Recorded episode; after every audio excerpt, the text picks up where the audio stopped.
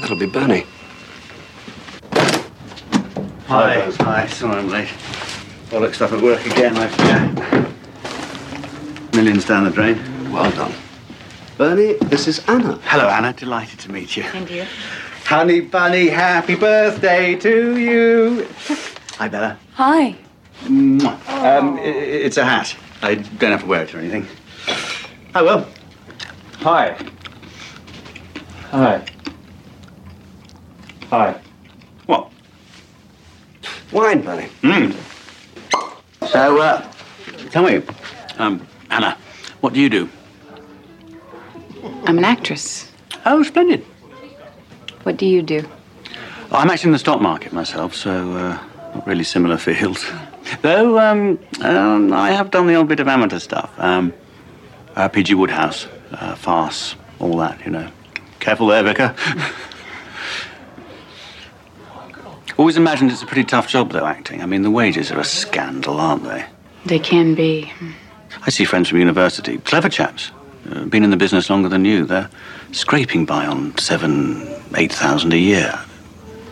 Yeah, It's no life. What sort of acting do you do? Films, mainly. Oh, splendid. Oh, well done. How's the pay in movies? Mm. I mean, last film you did, what do you get paid? $15 million. Right.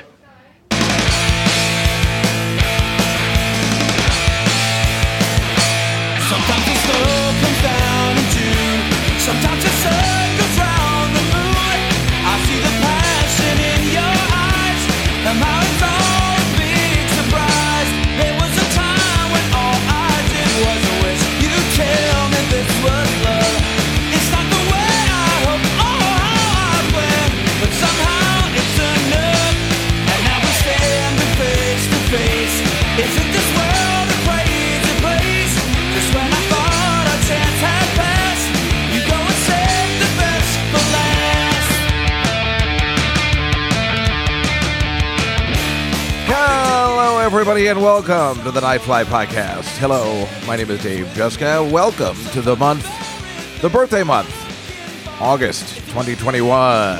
Hello. Uh, what is it? August uh, 3rd? August 3rd, maybe? Tuesday, August 3rd, coming out, coming at you.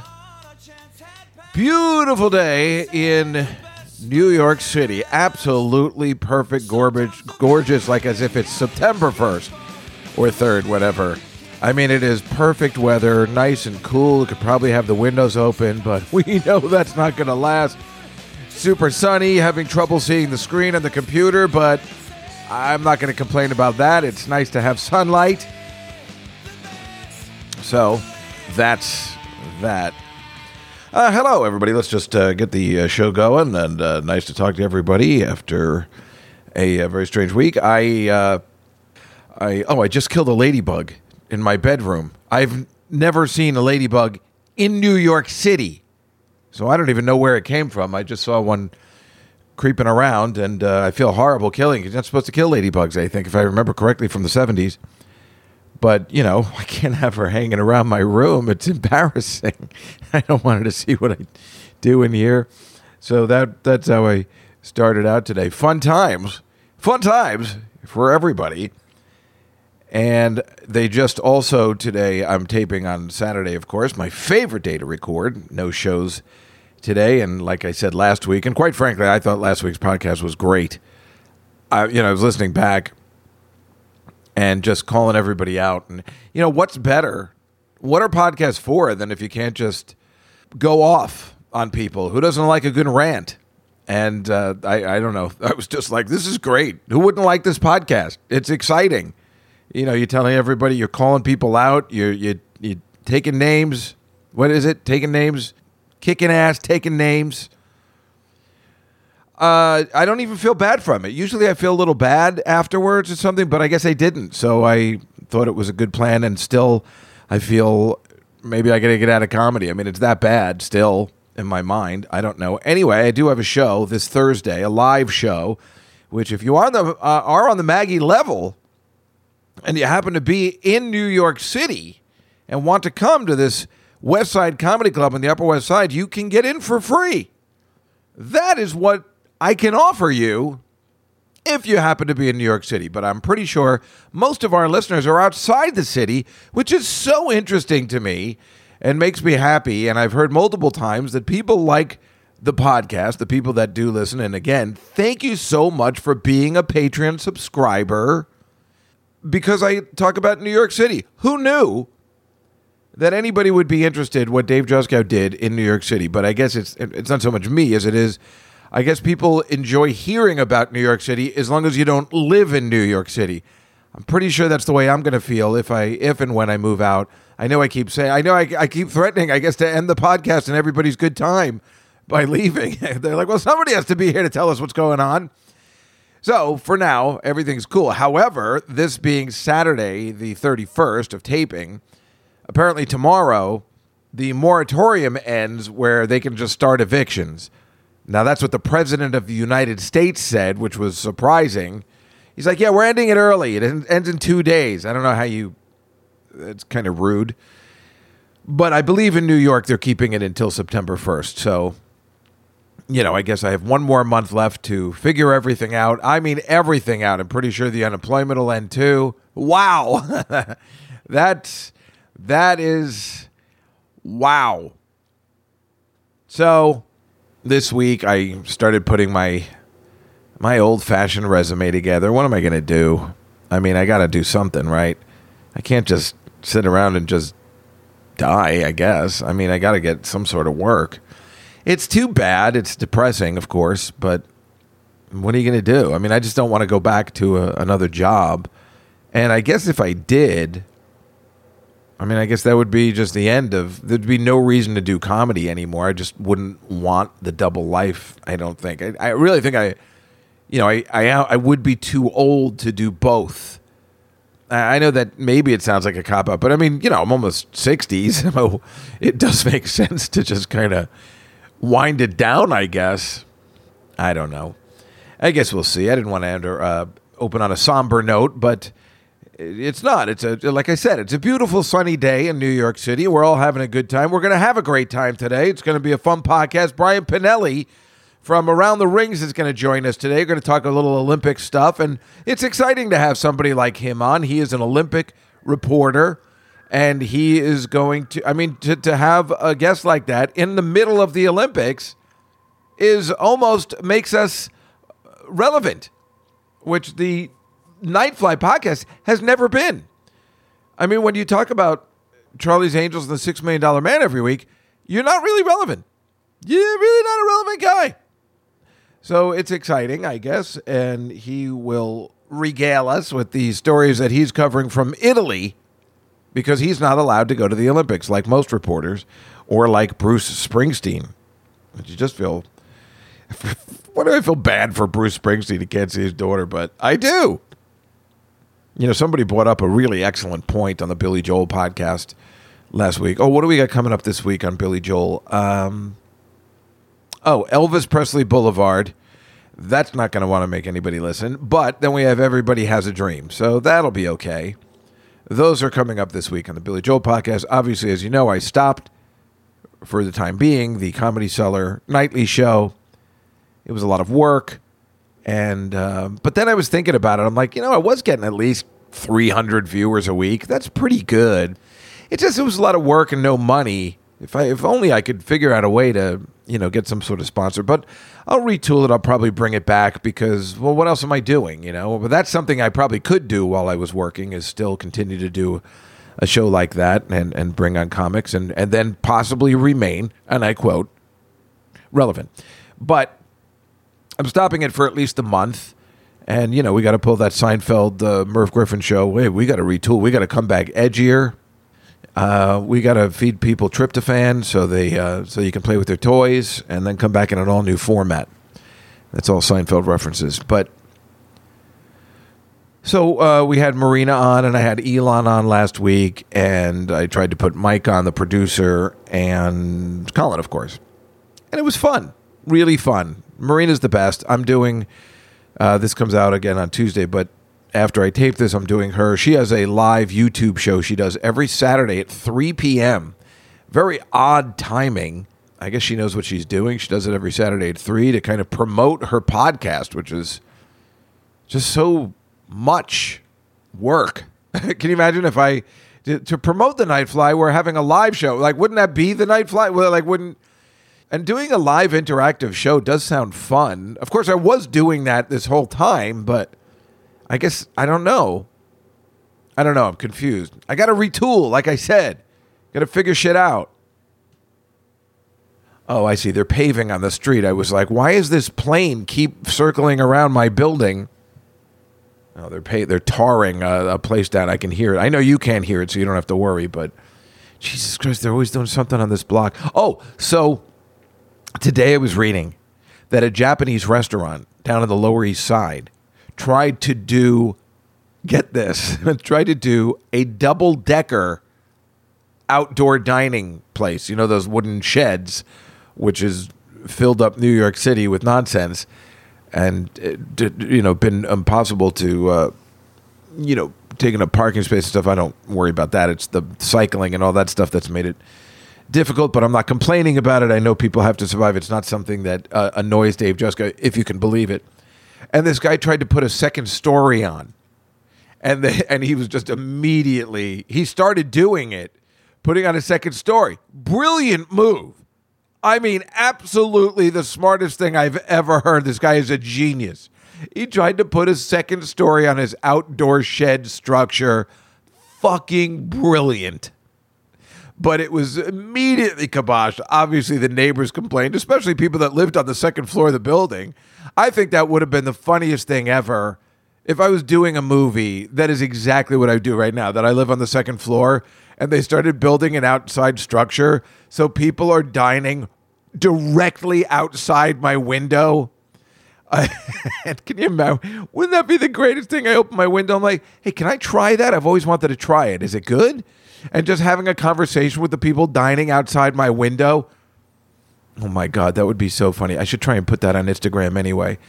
A second story structure. That was brilliant. But the, the city came in. They're like, you can't do that. I mean, people would have gone. I mean, I guess everybody would have tried it. And then you know it would have gotten too crowded because they would have gotten greedy, would have fallen. Again, I can't believe I've only heard about this one smash up, and it was by a renegade driver, too. I'm surprised more people haven't run into it or bicyc- cyclists haven't hit waiters, which again is hilarious and just you feel horrible for the wait staff. But yesterday I got my haircut finally and I was taking the the Revel scooter down to the place. I left at three forty five to get to a four thirty appointment, and I was really trucking. And you know the beauty about the Revel is traffic not an issue. I go around, I go left, I go right. I mean it's really dangerous, but super fun to try and weave your way in and out of traffic because therein lies the brilliance of taking the goddamn scooter. But I was on Thompson Street yesterday. My barber's on Thompson Street, and again, if you don't know New York City, this is in the West Village. And I, you know, just uh, come up Third Street, and make a left on Thompson Street, and it is just, you know, one small lane full of cars on both sides, and now restaurant sheds. There was so much traffic that it was at a standstill. I couldn't get by on the scooter. I couldn't go to the right or the left because it was either a car or a restaurant shed. I almost was going to go on the sidewalk, but you know, people get uptight about that. But yeah, it was awful. And then I was late to the appointment. I couldn't believe it. I was like sitting there going, "Oh, I'm glad there's traffic because I'm 20 minutes early." And then I couldn't even park the bike. I mean, it was so bad, but it was because of those restaurant sheds I couldn't get by. And then I was getting annoyed by them, but I'm like, I, I can't I don't want to get annoyed by that. I don't I mean, if people want to eat in those stupid sheds, meanwhile, by my house, they made these beautiful structures on either side, and it's packed every day. In fact, I heard the inside restaurant, there is no inside. They only use the outdoors, and it's packed every night. Whereas when I walk home from the parking garage, I can't get through because everybody's waiting to go into the sheds to eat. It's like, but it, again, it doesn't annoy me. I mean, I guess if it was right in front of my building, it would. I mean, it is in front of my building, but it's on the other side of the street. And again, if people want to eat outside, now that is something I do not want to do. I like eating indoors. I I never liked eating outside even before all the coronavirus and all that nonsense. So I am definitely an indoor seating. I like. I really dig central air. I don't know whether you know. eating outside sucks, but it, I mean it's better now with the sheds because mostly eating outside sucks because it's windy. And you know how I love napkins, and my napkins always fly all over the place. So when I'm indoors, do you know yesterday I was at my favorite bar and they opened the windows and my napkins started flying all I'm like, I'm indoors. How is this happening? But it was a very nice cool breeze. Again, yesterday, another perfect day. Great day to go down, get a haircut. I think I look good. I'm I'm not gonna lie to you, I look good. No, my hair came out really good. I'm really happy. I sent it to Sarah because she was complaining about it, Silverman. And she's like, okay, yeah, no, that's much better. And then, of course, the question is, how do you keep it? I'm ready to go gray and black, right? I mean, listen, I know everybody's been complaining. I don't mind telling you, I, you know, everybody, I mean, I don't mind talking about it. Everybody knows I color my hair. I couldn't care less that everybody knows. For some reason, it doesn't bother me. It's funny to color it if you don't care, right? But whatever. But mostly now it was coloring it so I can get that good combination of gray and black.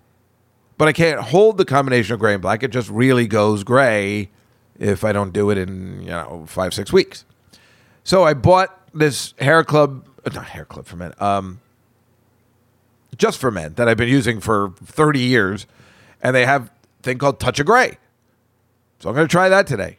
See what happens. Keep the, the gray and the black. It is certainly time. Again, being almost 60, why not? There's no re I mean, I can't stand the jet black anyway. I like when there's a little gray in it. So a combination of both is wise at this point. I'm not fooling anybody. I don't I don't think I was trying to fool anybody. I just it's just funny. I don't know. I can't explain. Like I said, the black um it wasn't so much as to look younger. It was mostly when I color it, my hair looks fuller. But I guess now that I got that procedure, it does look a little better. So maybe that's why it's finally time to go gray and black. Right? Right. So uh, we'll try that later. I'll report back next week. Uh, what did I want to talk about before we bring in Mr. Pinelli, or should I just bring in Mr. Pinelli? Again, also, uh, uh, just to, so I reiterate, if you're in the city and you want to see the show on Thursday, it's a fun show at the West Side Comedy Club. Then hit me up on Patreon, and I'll make sure you get in Thursday, West Side Comedy Club. It's me, Joe Machi, Katie Hannigan. That's uh, Mike Vecchione's girlfriend. I don't know if that makes a difference to anybody.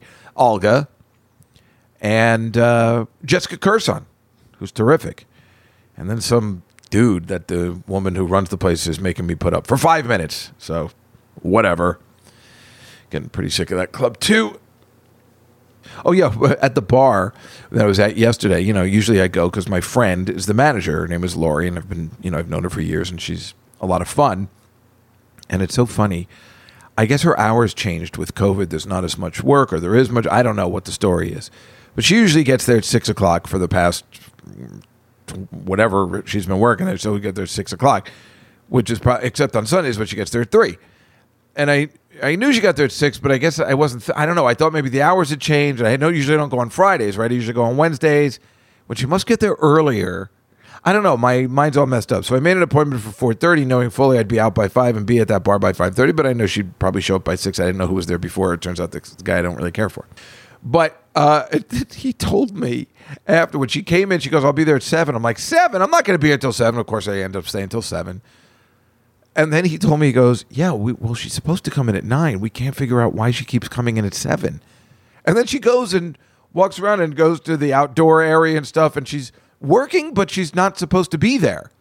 And she's actually taking his tips and everything, but they're they're so terrified of her to tell her that she's not supposed to be there till nine. Nobody, everybody's afraid to tell her. It's hilarious. It's like a sitcom. It's like George Costanza. It's like, yeah, I'm going into work, even though because they haven't told me if I got the job or not. it's it was really funny, and I totally get that anybody would be afraid to tell her that. Uh, well, technically, you're not supposed to be here till nine.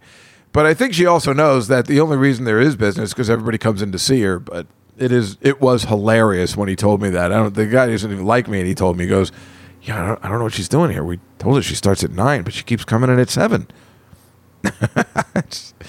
Maybe she's on my schedule where you just want to get out, you want to do it already, you want to do it while the sun's up. I don't know. I'll tell you what. Let let's um, bring uh, Brian Pinelli in. Let's talk about the Olympics because uh, there was new news on Simone Biles today. Not new news. I mean, she's definitely out. At the beginning of it, I was pissed because I was just thinking I was being selfish, and I was like, "This sucks." It's the only thing everybody was waiting for. She is um, tremendous, and I was just so angry since the Nets and these idiots that are- get paid exorbitant amounts of money. I think I used that word right, and they're always injured. And it is funny. I thank God they on the sports station they were saying, yeah, this never used to happen in the '80s. I mean, really, Michael Jordan was never on the injury. I mean, maybe in an occasion. So, like, why now are they all these players that are being paid more than you could possibly ever even imagine in your lifetime, and they're all getting injured and ruin ruining people like me? All we have to live for is to watch them play good time. And that's the way I was thinking about Simone Biles. And I'm like, mental health? Are you fucking kidding me? You're letting down everybody, your country, everything. And I know there's a lot of people who feel that way. And I was talking to my friend Victoria, and she said, Yeah, all middle aged white men feel that way. And I'm like, Hey, wh- why is that? Why, why, how, why? Yeah, why are we feeling that way? But then I saw a picture of her and how, you know, she says she has the twisties and how she lost her vision or something. Uh, you know, you could see like there was a picture like where she seemed to lose her place. And I guess you kind of get, you know, if you really think about it, you know, when we watch those things, I'm like, that balance beam alone. I mean, you got to be a fool to even do that anyway. And the girl that won, that cute uh, Asian girl from Minnesota, and her dad built her that balance beam in the back. That's like, and she's doing these flips. If I was somebody's dad, I'm like, no, no, no, no, no, no. You are not doing this. It just, how does everyone's head not split open? So then when you think about it like that, you're like, yeah, I guess if you're not in the right mind, you, you you probably shouldn't be doing it. Who knows what's mine? I guess we'll find out, and that's the excitement of the story, and maybe we'll be able to talk to Brian about that. So let's bring him in right now. Brian Pinelli from AroundTheRings.com.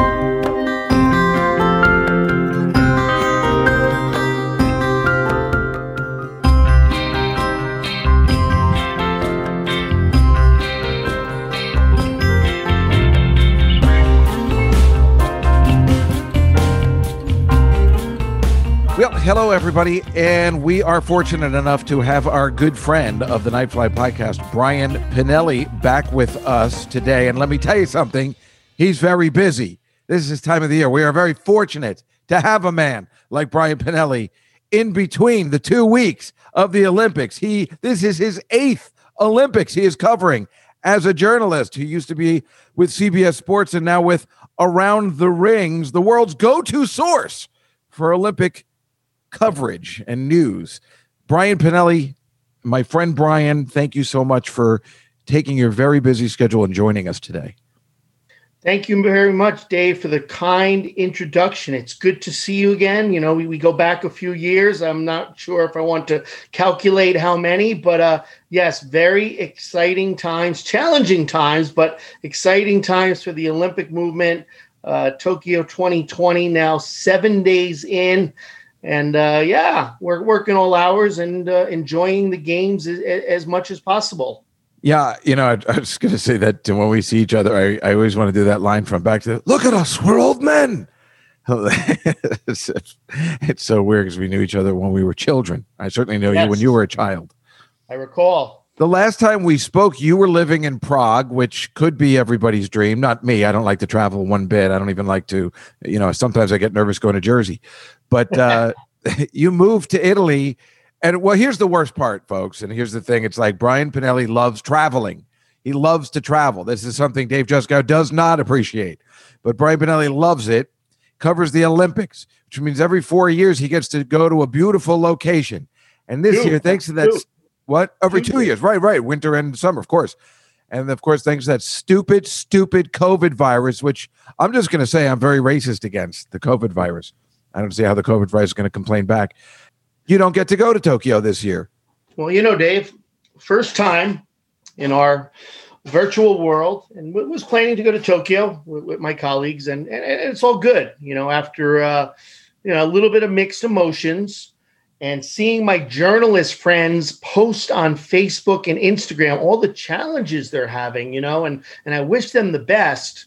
And hey, these things need to happen. But the IOC in Tokyo 2020 came up with, with three playbooks before the games one for athletes, one for journalists, and one for officials, you know, outlining all these countermeasures. The, the books were 70, 80 pages long.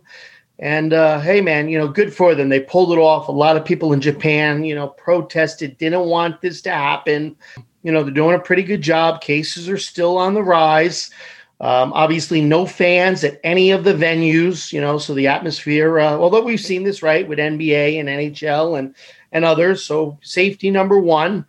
And, uh, you know, at the end of the day, Dave, in our virtual world, I feel like I'm more productive here working from home. I, you know, I don't have to travel between venues. I mean, I, I think I'm a pretty tough guy, but the one thing I don't handle very well is the sweltering heat and humidity, which is happening, you know, there in Tokyo. Uh, Novak Djokovic lobbied to officials to, you know, move tennis matches later in the day because he said the heat was unbearable. Uh, track and field started today. My veteran journalist friend of many years said, I'm managing, but hot and humid. And, you know, you, you can't just, the first 14 days, Dave, you know, you're in um, a soft, hard quarantine the first three days. 14 days soft quarantine. My other journalist friend says, you know, you can't walk out of the hotel and walk around the streets for 20, 30 minutes. And, and again, not, you know, knocking or complaining because they need to do it, I guess. But, you know, you just can't go and take a stroll outside of your hotel, which is my number one thing, probably everyone's number one thing to do when I'm on the road and explore. Uh, actually, you have 15 minutes. This is what my friend Peg told me. So a Japanese official at the hotel shows you your time. This is like an Olympic event in itself, Dave. Yeah. You get 15 minutes, the clock starts, and you could run to 7 Eleven and, you know, get your dried squid or, you know, get your uh, Sapporo beers, but you have to be back in the hotel by 15 minutes or else, uh, well, I don't know what they do. Then they put, probably put you under another quarantine. That's awful. But let me tell you some. First of all, you wrote an article about the sweltering heat and how it was affecting some of the uh, Olympians. Meanwhile, Djokovic, he, he should stop the complaining because it's probably what cost him the the game yesterday. he should concentrate on the game instead of complaining about everything. The guy's done enough where he should just relax. Probably shouldn't have even gone to the Olympics. Secondly, well, what are you expecting? Everybody knows it gets hot in Tokyo during the summertime. I mean, you know, they don't have it there. Have it someplace where it's nicer. Ha- always have it in LA, where I guess sometimes they have a heat, but it's never sweltering. Do that then. 2028. Exactly. 2028, LA, Dave. We're, you know, it's around the corner. LA people are so stupid. They're like, oh my God, it's so hot here today. They have no idea what hot is, right? Tokyo, I assume, is very much like New York City in a way. When it gets hot, it is hot. The shade does not help you. I talk about this all the time because in California, when they say, oh my God, it's hot today, you can still go under a tree and get cool. And at night, it calms down. But I don't know if it's the same in Tokyo. But uh, Tokyo, I assume, is the exact same sweltering heat as it is in New, New Jersey, New York City, uh, Florida. It's it's actually sweltering heat. So you should probably just, if you're going to complain, just always have the Olympics in Los Angeles or San Diego. There you go. 80 percent humidity. So you know, uh, and, and the funny thing, almost well, I don't know if it's funny, but with all the coronavirus issues and protocols and everything, like a year and a half ago, before Corona, heat was a big concern. You know, and they moved the marathon, which hasn't taken place yet, up to you know Hokkaido, Japan, in the north, in Sapporo. So they're going to have the marathon there. Um, they started the triathlons in Tokyo at 6:30 in the morning. Oh, the uh, the triathlon, the the one where that boat like stopped the race. What? Did you see I where the see boat this. interfered and they had to restart the triathlon? Ah, I, I didn't catch all. I knew there was a restart. I didn't catch all the. Oh my God! It was uh, the the guy who was driving the boat was Jeff Spicoli, and uh, he uh, apparently was so high he forgot to move the boat out of the way, and they had to restart. But yeah, they were complaining about that too, the sweltering heat. But what, what are you going to do? I mean, I feel bad, but I mean, what what are you going to do? Just Yeah. you know, wait another two weeks. There's nothing you can do. You're having the Summer Olympics. That's That apparently is what happens in the summer. Don't have it in Tokyo. you know, but but at the other time, uh, same time, Dave, I just got off the phone. with My friend, uh, who's the executive director of the International Golf Federation, nice Australian gentleman I've known six seven years, and uh, you know, he just talking about how hospitable and how nice and all the volunteers, and you know, Japan just going the extra mile, the extra kilometer. Uh, you know, under very difficult circumstances. He said the golfers are, you know, the golfers are happy. They're they're playing early morning. Okay, golfers, right? They're all from Florida, Arizona, South Africa, right, right. Anyway, you know, and and he said it, it it's inspiring. And you know, the other cool thing, Dave, five new sports on the Tokyo 2020 program. So far, they've all been a hit. We had the Olympic debut of surfing, which is absolutely awesome. Yeah, the worst part is I cannot find that channel. I've been looking for NBC. Their coverage stinks. It's only gymnastics, basketball, and beach volleyball. And so I look on the other channel. I'm looking for surfing. I want to see surfing. It's hard to find. You know, Dave. Uh, yeah, you know, I'm I'm a CBS sports guy, true, to, tried and true. I don't want to get into NBC, but you know, there's eight thousand digital applications supposedly where you can see the games. But you know, you're in America. I've got Eurosport Player on my computer. I've got RAI2 with live coverage around the clock from here in Italy. And, uh, you know, I'm, I'm doing all right. M- m- many options. But yeah, I don't want to hear the old NBC story because I'll jump on that and get in trouble. I'm a CBS. I like that kind of stuff. You know, I still have some colleagues at NBC anyway. There, there's ways. You got to search around. What are the uh, other four new sports? Yes. So skateboarding, there were 13 year olds Oh, I saw that. competing at the Olympic Games. Really inspiring, That's amazing. Hilarious. Uh, sport climbing, which hasn't start, starts in a couple days. Sport Indoor climbing? sport climbing, uh, lead, lead bouldering and top. Uh, what does it mean? Sport climbing, uh, Dave. There are more sport climbing gyms in in the United States popping up. oh, just those stupid uh, things where they in a gym. It's indoors. That's not stupid. Come on, man. You know, It's all stupid, including ping pong and badminton. on. These shouldn't be Olympic sports. They're Uh, ridiculous. karate, karate, and Wait, uh, karate's new? Uh, yes, it is correct. Karate is new, and this is not new, but it's a return to the Olympics after uh, a hiatus because they kicked it off the program uh, after 2008 in Beijing, baseball and softball. So baseball, Yeah. it's actually a return to the games. It's been I used to be friends with Jennie Finch, and uh, she, yeah, she couldn't believe they were getting rid of girls softball after, for somebody like her, it was ridiculously popular. I don't understand why getting rid of it and then bringing it back. What's yeah, the purpose? I mean, you know, you make the argument uh, not not enough countries and, and and you know not enough continents do play. I mean, they don't play softball really in Africa. You know, Europe, Europe, it's limited. Okay, in Asia, so uh, you know the IOC, like them or not, you know, many people are very critical, but they do some wonderful things for the world of sport and you know Olympic solidarity and and helping impoverished athletes. And yes, there's been some corruption over the years, but uh, you know the IOC evaluates sports they evaluate cities they uh you know 110 IOC members based in Lausanne Switzerland. You know it's been interesting. I also cover some of the politics and the behind the scenes of the IOC and you know the, the the casual person turns into the Olympics every 4 years and on their couch and they have some complaint oh the IOC the IOC you know and you know quarter uh, armchair quarterbacks. But you know they they do some amazing work and uh they just select That's what's fascinating about you is that you cover the Olympics all year round, I do. which is really fascinating because you don't we don't think about it that that there's like, well, what is there once the games are over? I guess Brian has free time. Yes. No.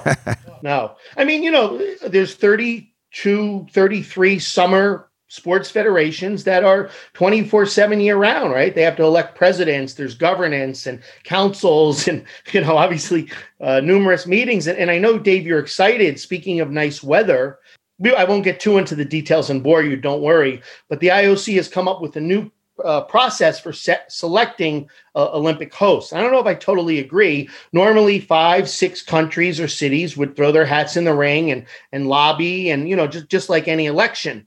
And I don't know with the IOC, this I don't completely agree with, but they said now we're going to discuss with potential candidate cities behind the scenes. We're going to vet, we're going to reevaluate, we're going to assess to see which cities you know are, are best for the Have the most Jews. Uh, Oh, no, you weren't gonna say that. I'm sorry, or not. I don't think so. You sure? Uh, All right. I'll look into that, Dave. 2032. I know you're excited.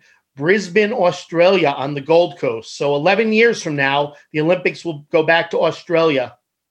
You told me uh, in advance. It was very exciting. I wish I could have made a bet on it. But yeah, so wait, what's the new decision that they made? You said there were reasons why they chose, why they choose. Those have I mean, it- it, comes down to sustainability. Uh, which cities, countries have venues in place? They no longer want you know cities, countries spending millions of dollars on venues that probably won't get used after the games. You know, Athens, Greece is a consideration like that. You know, Sochi, Russia for the Winter Games where they spent fifty-one billion dollars on the most elaborate. And I'll tell you, that was a great games, Dave. I enjoyed Sochi 2014. Everybody can you know, be critical of the Russians and they spent all this money, but man, it, it was fun. Well, there was no, there was no way Putin was going to No. make it not perfect. No. You know, that's a guy that wants to show the world. Uh, you know how great Russia is. Of course, we know it's not, but we know on that 14 days it's going to be awesome. It was. What- I mean, uh, would they ever consider? I know they threw their hat in the ring for a while while Bloomberg was mayor. Would they ever consider New York City as a venue? They were talking about it about five, six years ago. Well, I mean, first and foremost, New York has to come forward. They have to discuss with the USOPC, the United States Olympic and Paralympic Committee in, in Colorado Springs. Um, for example, on the winter side of things, the USOPC just determined about a year ago, no surprise, that Salt Lake City is the next uh, U.S. winter candidate for the Games. Um, I'm, I'm on top of this being a former. I saw that on your in your article. Yeah. Yeah. Being a former Park City, Utah resident, and you know, a lot of my friends with the US ski team and, and just ski buddies out in Park City. And they did a hell of a job in 2002. And you might remember this was shortly after 9-11 and, George Bush went to the opening ceremony. But uh, aside that fact, they did a tremendous job. They obviously have the snow, the venues, you know, unbelievable snow. And maybe, maybe the IOC will decide between Salt Lake City, Sapporo, Japan, although they're dealing now with Tokyo, so it's not so easy. And uh, believe it or not, Spain, a, a possible bid from Barcelona and the Pyrenees. Yes, Barcelona would be the you know hockey, ice, uh, figure skating. Pyrenees would have the ski events. So, so the IOC Wow. apparently will make this next decision, and uh, you know probably in the near future, even though it's a long time away. I think New York City was up. Uh, Paris won. That was the year they were trying. Is that the next Summer Olympics? Paris. Correct. 2020 So- so- Paris. That's what they were. New York City was vying for. Now, being a New York City resident, that would have been the worst time of my life. Uh, I think anybody living here really wouldn't want those. Just like the people in Tokyo really couldn't care less to have them there now. Of course, because of COVID mostly, but it is a disruptor. Yeah. But it And is fun to watch on TV. And to steal an old joke from uh, your, your your good buddy David Letterman, he said New York would be conducive for the Summer Olympics because there are starter pistols on every corner. That is good.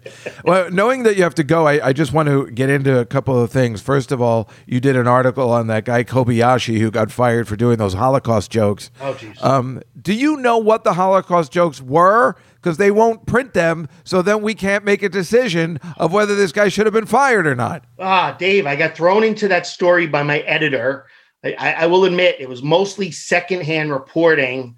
And uh, phew, that was the day of the opening ceremony. I had so much on my plate. I am so sorry. I, I didn't dive further. No, no, it's okay. This is a guy that was a comedian, I guess, uh, f- you know, 30, 15 years ago. I guess only 15 years ago. He became the Olympic uh, organizer for the opening ceremonies.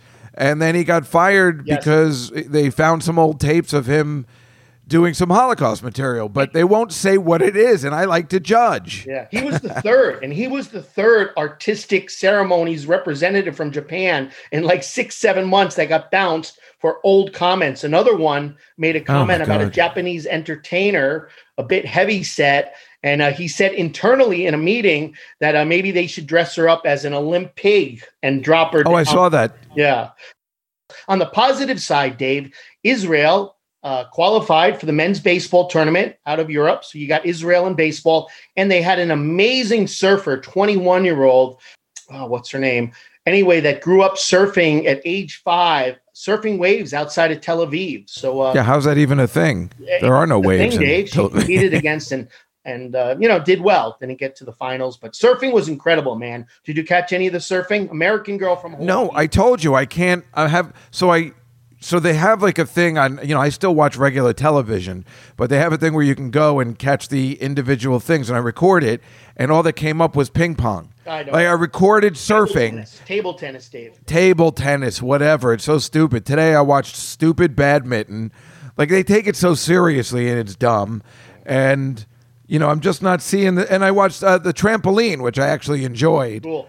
But you know, I like watching the little ones like archery and stuff like that. And last night I'm looking for the high jump and the long jump, and they show snippets, and I'm like, I want to see it. You I want to see it. I don't. I'm day not. one of relax. Day one of ten qualifying at track and field. There's you know X amount of Athletes. I can't relax, Brian. Calm down. I can't. let's let's talk, Dave. Let's talk a little bit about surfing because I think it deserves its credit.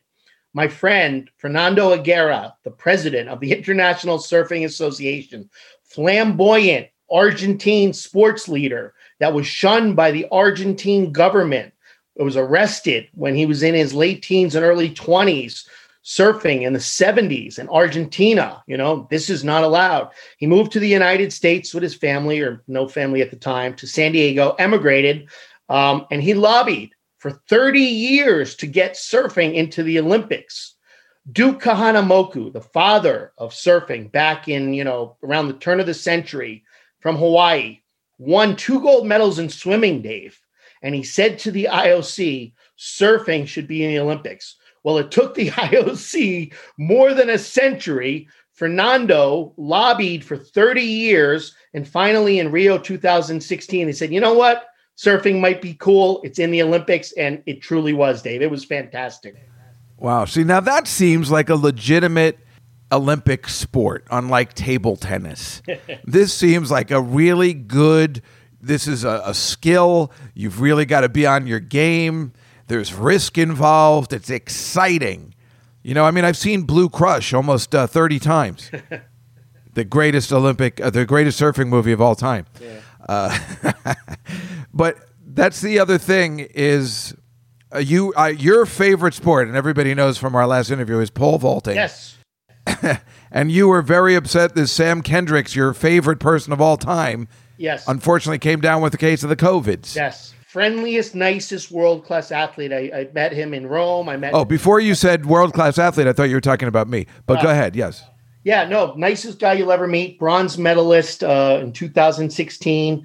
Um, he's a, he's a member, a, lieutenant in the Army Reserves, Louisiana guy.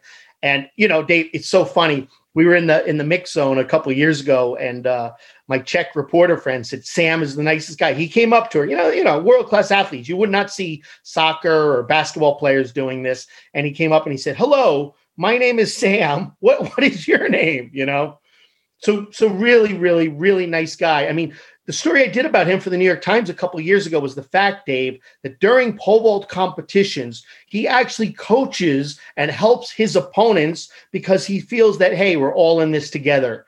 So, sure enough, two days ago, United States Olympic Committee issues a statement. Sam is positive, one of the top U.S. athletes, you know, maybe the top to to test positive.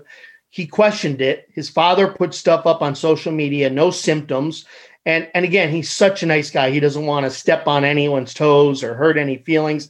And he just put a video on Instagram taking a, a, a private test with the help of a nurse, negative. So, two negative tests before getting to Tokyo, uh, negative test here, but it's too bad. They say six days, I think, minimum, Oh, if not more, bad. It's too bad. quarantine. And he just wished his fellow competitors well. Really sad. you know? Uh, one other question again. Why'd you um, move from Prague to Italy? What was the. Actually, it does relate to the Olympics. So I've been to Cortina a few times over the years for World Cup skiing, Cortina d'Ampezzo. And uh, Cortina, very inspiring to me. Some, you know, friends, colleagues with the Italian Olympic Committee, they won the right. You know, I know these things happen years in advance. Milano and Cortina d'Ampezzo will co-host the Winter Games in 2026. So I said, you know what, Dave? Better weather, better wine. I love my friends and beer in the Czech Republic, but uh, you know, it was January COVID. I was going a little bit insane like everybody else. I said, you know what? I'm going to pack up. I had planned it a little bit, pack up and, and move to Northern Italy. And uh, yeah, here we're here with the Italians now getting ready for the 26 Winter Olympics. I hope you come visit me, man. I think I will. That sounds amazing. Right? I was just at uh my friend is a sommelier, so they are always talking about going to Italy and having the greatest wine they've ever had. That's so smart, Brian. Going there way in advance, you'll be like the best reporter there because you've been living there for a while. They'll go to you. I think that's a really smart move. That's fun too. Beautiful, beautiful, beautiful mountains. The Dolomites are just And you and you ski, right? You like Oh yeah, to I mean, actually that's- ski. That's probably 69, 70% of the decision. Absolutely, you know. wow. Sunny Hey, slopes. um, Although the lifts never opened this past winter, it was really tough. Yeah. Oh, well, the other big question before we wrap up is Simone Biles. Uh, obviously, that's the big story. And, uh, you know, as the uh, apparently they've said that the old white man is still very angry about her decision to quit. And I guess that's why I fell into that category.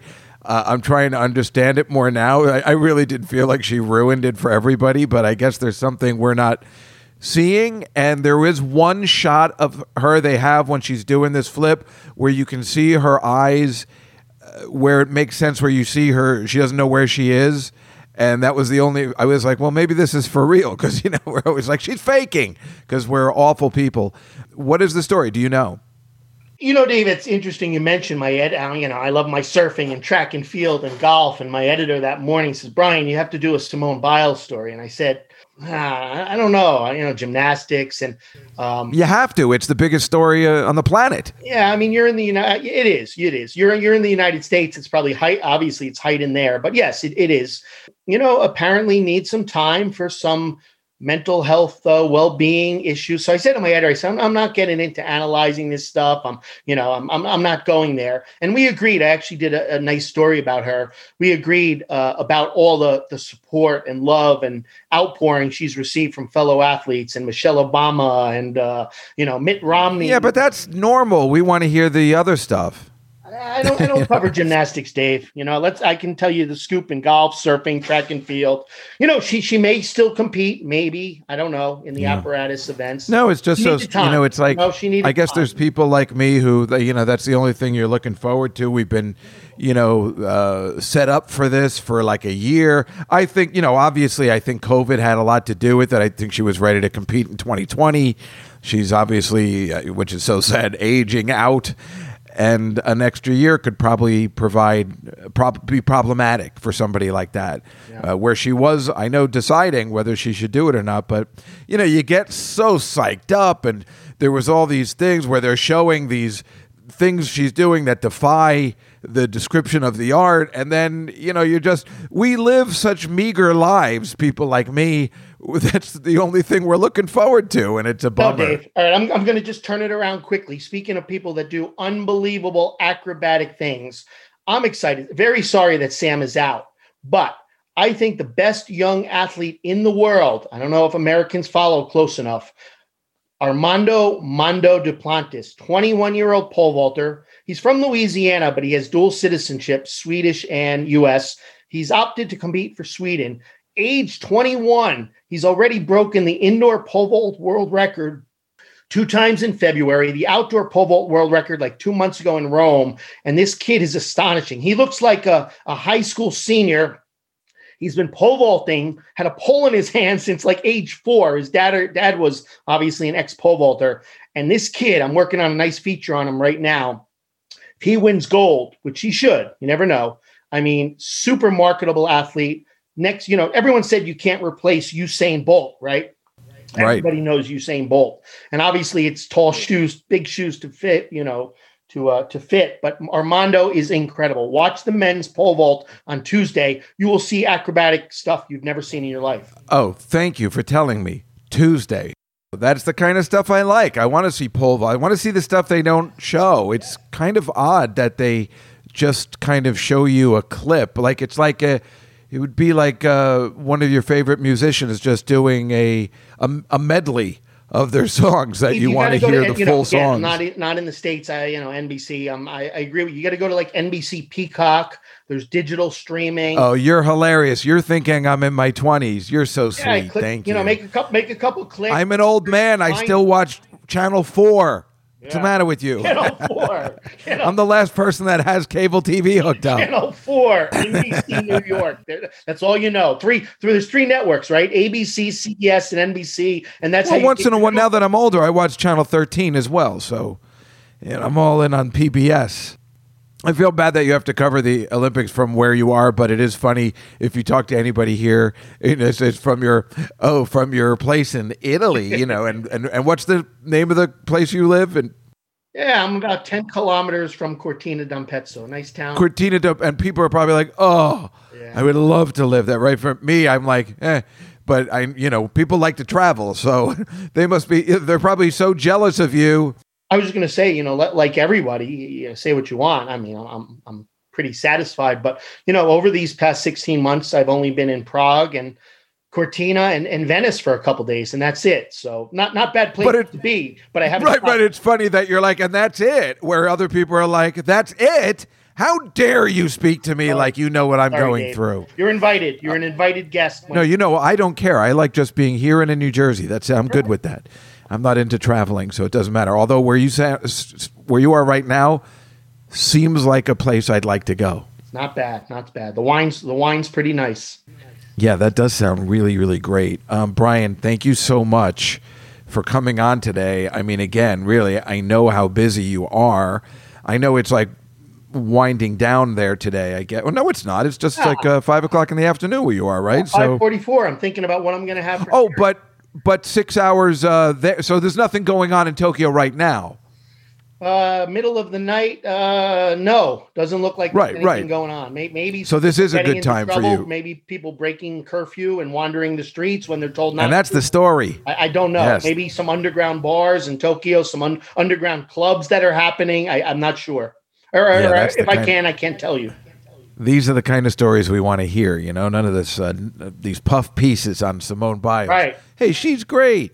No, we want to hear the real stuff. I was so high, I didn't know where I was when I was on that beam, man. Well, anyway, Brian, thank you so much for taking out the time of your very busy schedule to give us this wonderful interview that's almost relevant for my show, which is almost that Almost. unheard of Right. for something like me that, you know, in the middle of the Olympics. Very exciting. Thank you so much for doing it. I really appreciate it. All right, sounds great. It was uh, it was nice to catch up. I hope I've inspired you, maybe just a little bit. You know, faster, higher, stronger, Dave. Citius, Altius, Fortius. Those are mottos you should live by. I don't know what the hell that sounds anti-Semitic, but uh, I'll let it go this one time. Bye.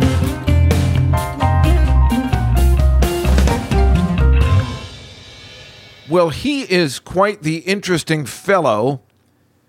I like talking about that. He's so into pole vaulting. It's so funny. But again, trying to, I really want to see some surfing. I think that would be really fun. And again, let me just say, because we were talking about the uh, Kobayashi uh, who did the Holocaust jokes. So Michael Che today uh, made fun of Simone Biles in an Instagram post. Michael Che from SNL. The problem is with these jokes is they never they don't print them in the paper. So Michael Che had made what was considered an anti-Semitic joke either about Israel or Jews. And then I saw the joke, you know, they at least printed because he did it on SNL, and I was like, "Oh, please, that is a joke." Let let let me decide. You know, I'll tell you. and so I don't know what his jokes were. He just said he was ripping on Simone Biles, probably for the same reason I was, and having some fun. And he made some Larry Nassar jokes, and because that's what you're supposed to do. Uh, Larry Nassar is a horrible, horrible human being, and he's paying for it because he's a bag of shit. This is the guy that uh, was groping all the gymnast girls. But this is what comedians do, and they're not Holocaust jokes. And maybe he shouldn't have Instagram. He should have just done them on stage at the cellar and just lived like that. But uh, you know, I guess he's trying to be. You know, I guess he's so jonesing to have a national forum because Saturday Night Live's on vacation. He couldn't even contain himself.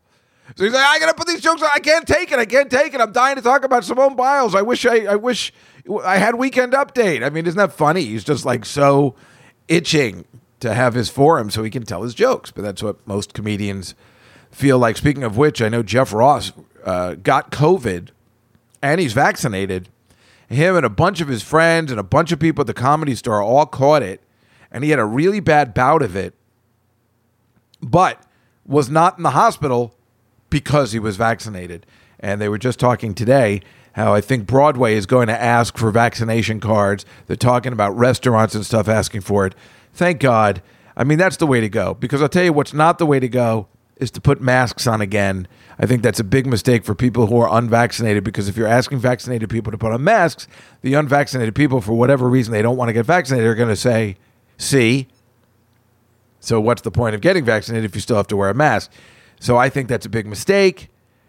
But again, what I didn't realize, and I only found out recently, I think through Marina Franklin, is that the vaccination helps you not go to the hospital. So yes, you can still catch the COVID, but it, the the it won't be you know a death sentence or going on a ventilator.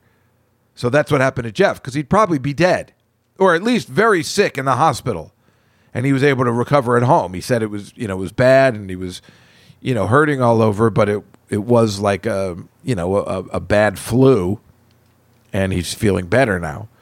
That's the key, I guess. That's what the vaccination does. I didn't know that. I, I really thought you couldn't catch it. So I had misinformation, and I guess everybody has misinformation. But the more they ask, I mean, the Comedy Cellar's got balls saying everybody's got to be vaccinated before you come in, and I like that. You know, my mother and I are having issues with people that aren't vaccinated because we just don't know how to handle it. It's tough. Uh, people that won't get vaccinated, they are making problems. Nobody wants to be forced to do anything. I get that, but you know, it really would help your fellow man if you get vaccinated. Well, enough of that. I guess it's all just for the hospitals. I didn't know uh, to not overwhelm the hospitals. I had no idea. Again, misinformation by everybody on all sides. So what are you going to do?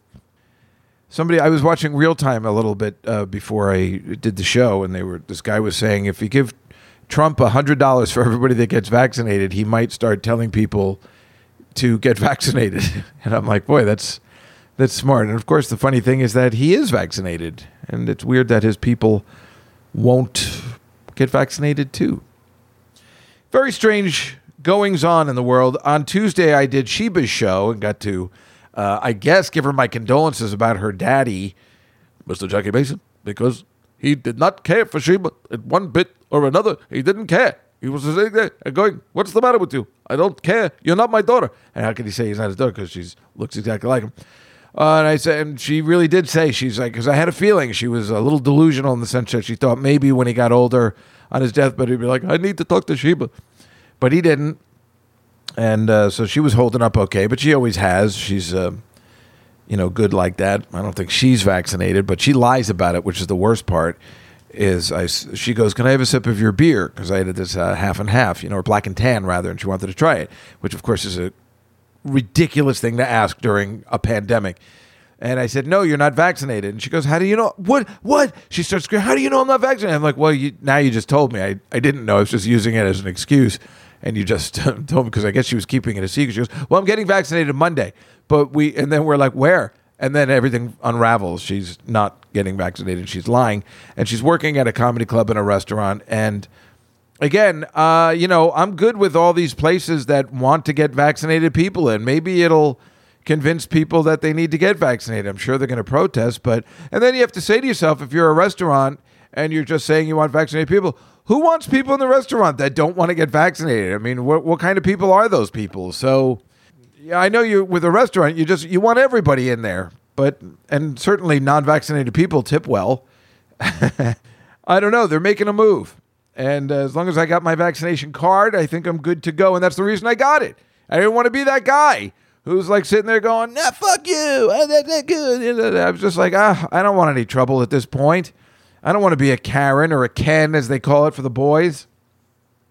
So I did her show on Tuesday, and I was just sitting there, and the crowd was lacking. They weren't into it. So I just started singing songs from Grease And boy, did that turn the crowd around. It was amazing. I just started singing. I got chills. They're multiplying. Boy, you should have seen it. Even though people who weren't laughing at anything really got going. They loved it. These girls loved it. They were like so happy, like sing Grease Lightning. And then I was able to do that. I'm like, we'll get some overhead lifters and four barrel quads. Oh, yeah. Ooh, ooh, ooh, ooh. A Palomino dashboard and do out of place. Oh, yeah. And it was great. But then everyone's like, well, that was great, but it was cheating. They all say it's cheating, just like Rachel did when I was doing the Sweet Caroline. They say it's cheating, and I'm like, yeah, well, that's what I wanted. That's the way I want to do comedy. Yeah, well, then that then I wa- I've always been cheating. That's what Jon Stewart was saying, cheating, because I was doing a Springsteen song. Well, unfortunately, that's the kind of comedy I want to do, and it's really not comedy. It's not comedy. It is cheating, but that's what I prefer. and It makes me happy. Oh God. I really am beginning to hate. No, who am I kidding? I've always hated stand up comedy. It's just a horrible uh, form of entertainment unless you're awesome. And the problem is, it is so saturated with complete subpar individuals. That's why it sucks. And I'm probably included in that. I mean, you, you know, there's okay to be a second level of comics that aren't the best. If you have your Attels and your Chappelles and your Bill Burrs and people like that, and your Sebastian Manikowskis or Kauskos, whatever. And then you have a second level, like a Rachel Feinstein or something. I'm okay with that. But then there's these fourth and fifth levels that are just awful. And that's what you see. And, you know, I'm probably on a. I'm probably on a fourth level at this point, maybe. Remember, I told you I used to in the '90s. I felt I was a B plus comic, but I was cheating. I was doing imitations, that's when I was good. You know, you've seen my list of invitations from my Letterman set. Should I do my Ruth Gordon for you now or later? Should I hit you with the uh, Edward G. Robinson now or should I do it at the end of the podcast? Which, which, which would you prefer? Ho ho ho! I don't know whether you heard about Scarlett Johansson suing Disney because she's so angry over her $50 million. What an asshole. Um, she's suing Disney because they split, you know, Disney Plus and the release. And she's like, you, you know, shit me out of $50 million because that's why I would have make it should have just been a theater release. But what an asshole for saying it should have just been a theater release because you know it, this movie's been. First of all, no one cares about Black Widow. Everybody says it's okay. Her character stinks. You know how I feel about her. I don't like her as an actress. I have a feeling as a person, she is a delight. She used to live in this neighborhood, and everybody says she's the best. I don't like her as an actress. I find her to be a little dull. The Scar- the Black Widow character is just stupid, and it does nothing. And quite frankly, for me, brings down the entire superhero universe. I'm going to watch the movie and see if it's good. Everybody says it's okay. But the point is, that was supposed to be released during the pandemic, and of course, it didn't happen. So they released it in the split, which they keep doing, which everybody seems to like because it pleases, you know, people that like to go to the movies, and it pleases Dave Juskow, who hates going to the movies. So this is a brilliant way that I can see current movies and, and, and you know, be topical without having to go to the goddamn movie theater, which spreads the coronavirus and she's complaining, eh, I'm at a $50 million. I mean, and she sounds like a bitch. However, on the flip side of that, right, you know, this is a contract dispute. So if it says in the contract she's supposed to get a certain amount of money because it was supposed to be a theatrical release and that was the contract, you got to stick to the contract too. For her to complain about it and be the goat, the scapegoat about it, uh, that's probably her management's deal that probably should have made. But I think Disney made it public to make her look stupid. And Disney, I mean, Disney's wrong on this. They're saying, oh, but it's because of COVID. You can't just say, oh, it's because of COVID when you're in a contract, when you have a contract. So this is all Disney's fault. They're putting pressure on making her look foolish. And she does look foolish. But again, you're allowed to look foolish if you're disputing a contract. I'm sure I'm sure she's probably not that angry. I'm sure 50 million doesn't well, that is a lot of money actually, but I'm sure between her and her husband they have plenty. But that was the contract. But still, you know, boy, you got some nerve. I mean, I know it's the contract, but it really does make her look horrible. And if I never see her in another movie again, I don't know why she'd want to do another movie. She'd now take your $50 million and never work again. I think everybody would be okay with that. Nobody's ever sitting outside waiting for the next Scarlett Johansson film. No one. And speaking of which, why don't we talk about uh, something that came up? I was talking to my friend Victoria. The reason I played Notting Hill up front, which is what it was with the adorable uh, Hugh Bonneville, who's from Downton Abbey, doing that line where he has no idea who Julia Roberts is, which is hilarious. The last movie, for instance. Oh, and thank you to um, Gabriel Noel, who figured out what the line is like uh, when he's like, "A little PG Wodehouse, careful there, Vicar." I didn't know. I thought it was careful, Erica, and he explained to me it was careful there, Vicar, and uh, it was driving me crazy. So thank you, Gabriel, for letting me know what that was. And today I thought I would look at. I was fascinated by romantic comedies uh, and box office uh, grosses because I guess I was talking to my friend Victoria, who you know we talk about this kind of stuff all the time. And as Devil Wears Prada has been on nonstop, and as you all know, I love that movie. Again, wish I could snip it up, get rid of that Adrian, the guy from Entourage, get rid of every scene he's in, and just pretty much put the you know. And you hate everybody hates Anne Hathaway, uh, but you love Meryl Streep and Emily Blunt. And so for those two, and Stephen, uh, not Stephen Tucci, that's not his name, um, whatever that guy's name is, uh, who plays the, the the gay guy in it with the glasses, he's he's good too. And him and Meryl Streep seem to like to work. Stanley Tucci, boy, then that movie's great. But I was uh, so we were talking about, and she oh we were talking about Sex in the City because the reboot is coming back on HBO Max, and we started talking about it. I guess big. I think the plan is I think they're going to kill him off, you know, which was like kind of a bummer because he's one of the reasons I was watching the show. I like that guy, Chris Noth, and but I guess he doesn't want to be in it. We know Samantha doesn't want to be in it. We coming up with you know ideas of ways they're going to say why isn't Samantha in it, you know, and I don't know. We were just talking about that, and she says, "Well, you know, the Sex and the City movie is one of the highest-grossing romantic comedies of all time." I'm like, "It was." I mean, I guess it makes sense since they made a second one, and she said the second one made a lot of money too because they were going to make the third one, but Kim Cattrall didn't want to be in it, so they put a stop to it. And I just it's just so funny how popular it is. Where I guess if you're going to make a third one, I guess it makes sense to bring it back on HBO Max. I mean, I I always liked it, and I liked the first movie a lot too. Actually, the second movie I hated, but I had no idea it was such a, a popular on the list. So I was looking up what is the highest grossing romantic comedy because you know I love this shit of all time, and the answer is my big fat Greek wedding. Isn't that interesting? Had no idea, and by a mile, like it blows away. Number two, which is something I've seen a hundred times, but nobody wants to talk about anymore.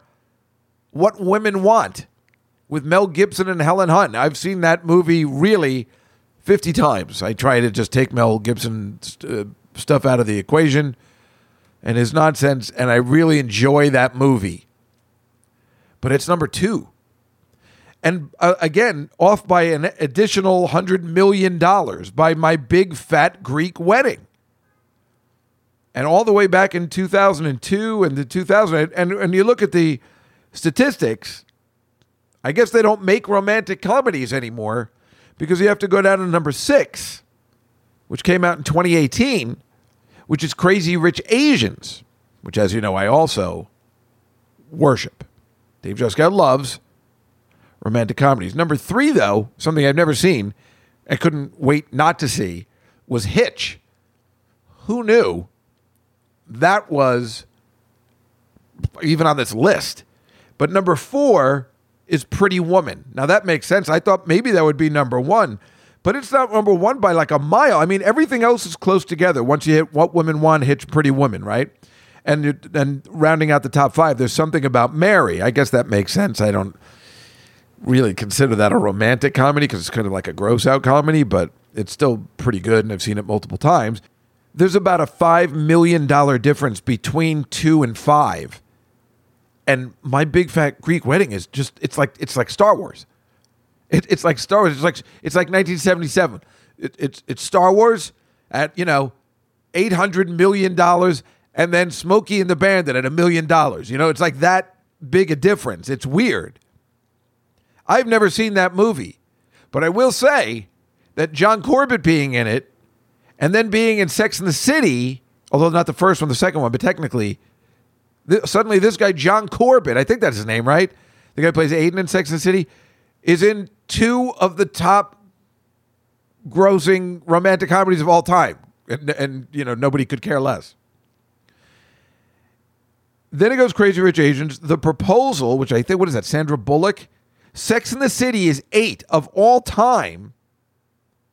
Runaway Bride, which was one of the worst movies ever, unwatchable even a second time. But that just shows you at, at that time with the, you know, if, if Pretty Woman is at number four, then let's do another one. And then Knocked Up at 10, as good as it gets, another Helen Hunt movie. Go figure, you know, Helen Hunt, who's, I don't know, somewhat gay, but not gay, but a little butchy, to be in two romantic comedies, kind of be like Jodie Foster being in uh, two romantic comedies.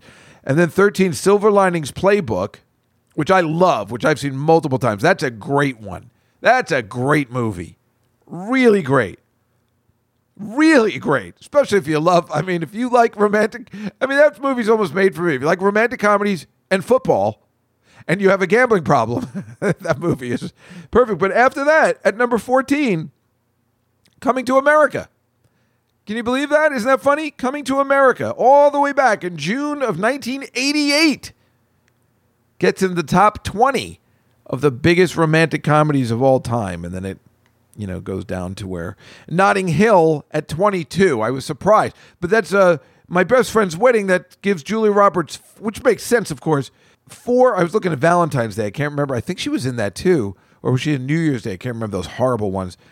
That gives Julie Roberts four movies in, and Cameron Diaz two, which of course again makes sense in uh, the list of top grossing romantic comedies of all time. My my favorite Notting Hill twenty two. What I thought it'd be higher, but then I was looking at the worldwide box office. Okay, that was just domestic, and the worldwide. This is hilarious. The number one box office champ of romantic comedies around the world is this movie called Mei Ren Yu, which is a Japanese movie, which I believe is called The Mermaid. If you want to see how far ahead the, this great country of ours, America, and I'm not being sarcastic, is in movie making at least within the rest of the world, then look at the trailer for Mei Ren Yu. And then you will know that this is the greatest country in the world. USA all the way. Wow. And that's the top grossing movie in the world. What the fuck? Wait till you see it. Mei Ren Yu, M E I R E N Y U. I need you to watch the trailer, just the trailer. And then you'll say, holy shit, that Dave Just guy was right. But the number two of all time, worldwide, romantic comedy, Pretty Woman. My Big Fat Greek Wedding is three. I thought maybe that's why it was number one because it was like a worldwide phenomenon. Meanwhile, I was looking, I was thinking about opening with that. I've never seen that movie. Well, boy, does that look bad too. Jesus Christ. And again, you know, I love a good romantic comedy. But boy, that looks just bad. Then What Women Want. There's something about Mary. And then Cheihang Xing Chu Fa. Cheihang Fang Ya. Konnichiwa. Uh, whoever. Then that stupid hitch again keeps coming up. Maybe I got to see that one. I don't hate Will Smith or anything. It just looks stupid. But then see Notting Hill is eight worldwide. Now that is more like it. You know what I'm saying? That's what I'm talking about. Notting Hill, top 10 romantic comedies of all time, worldwide. Then Enchanted, which is the greatest movie, and they're making an Enchanted 2. Could not be happier. And then that stupid The Proposal. I don't understand it. And of course, now this one, Bridget Jones' Diary, is on, which makes sense. Oh, then it goes, yeah, look at that. 1890, Love Actually, Four Weddings and a Funeral, then Crazy Rich Asians. Oh God, that movie Sleepless in Seattle. It's lower down. Thank God because that movie sucks.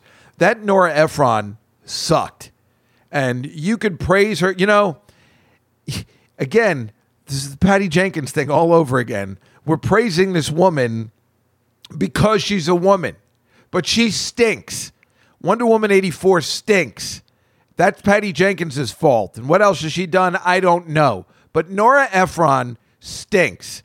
Sleepless in Seattle stinks. You Got Mail stinks. And quite frankly, uh, if it wasn't for Rob Reiner's direction, Harry Met Sally probably stinks too. It's a, you know, it's okay. But Nora Ephron was way overrated. Way overrated. When we know that Amy Heckerling is the shit.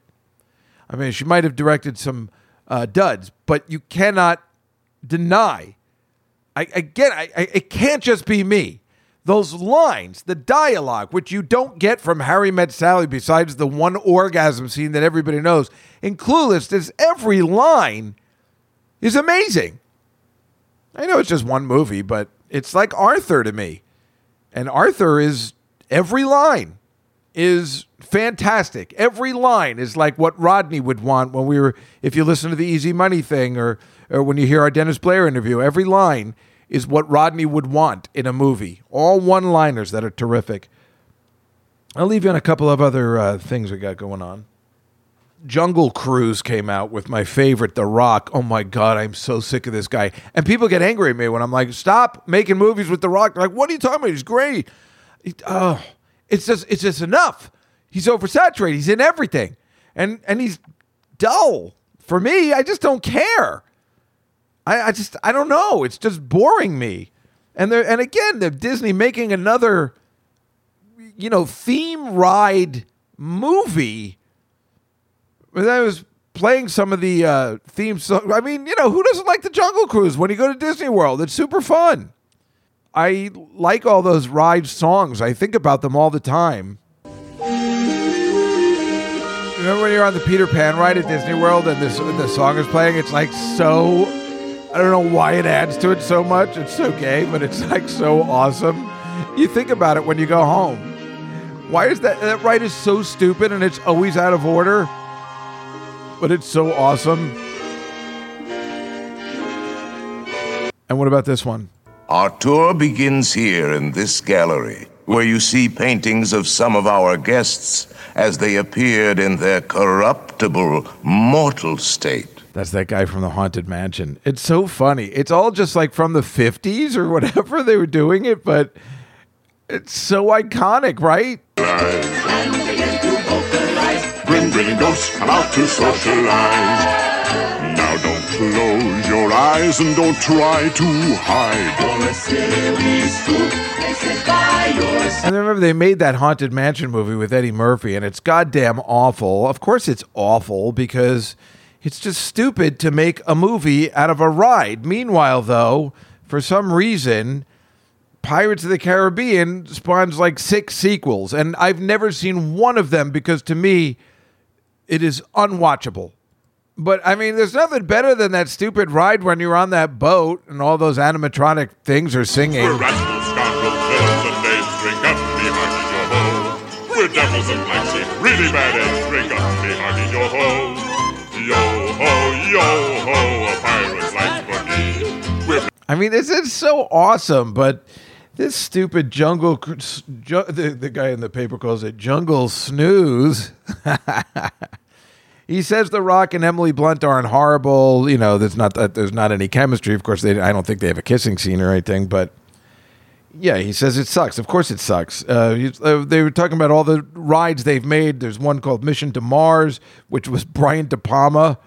I, they don't even have the ride anymore. They got rid of it obviously the thing. Then Tomorrowland, which I actually liked. That's what George Clooney. It's not good, but um, I saw that multiple times for some reason. Also, uh, Hugh Laurie, I think, is in it too, and it it, uh, it was a flop, but I didn't hate it. And then and then of course the stupid Jungle Cruise, and he says, "Well, at least it's not the Country Bears," which is um, super hilarious.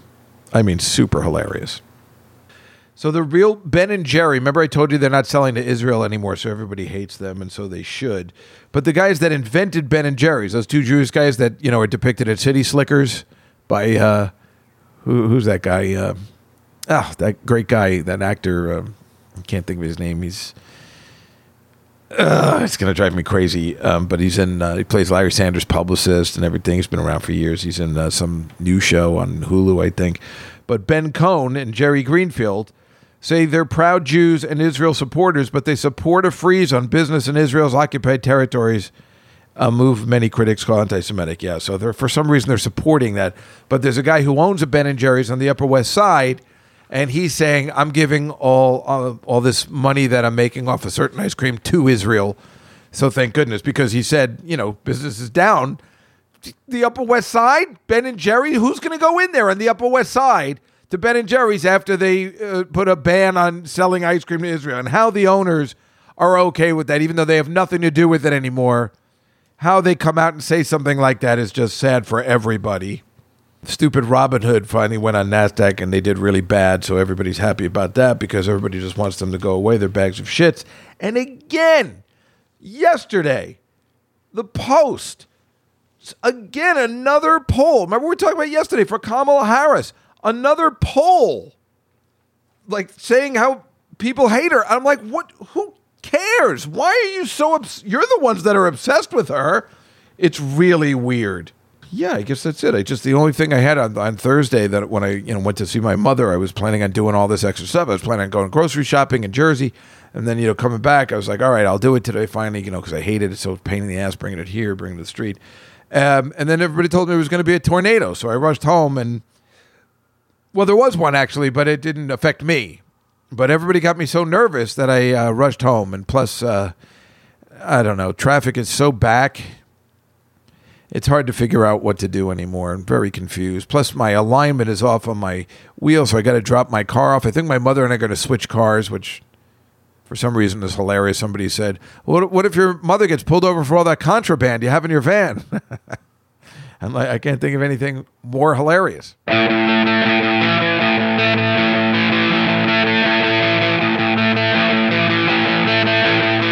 I believe that's all I had to say today, but it turned out to be a, a, a long show for somebody that really had nothing to say.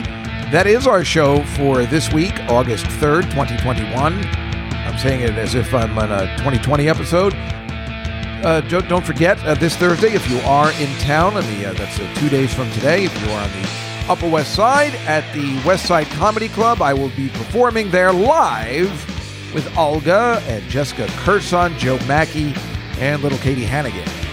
And as you know, Billy Joel comes out Tuesdays and Thursdays. Otherwise, I really have absolutely nothing going on, which is good and bad at the same time. But hopefully by September, everything will change. That does tend to happen in the summertime, but who cares? We all have this podcast to look forward to. Isn't this the best? It's the Nightfly, everybody. We'll see you next week. Good night.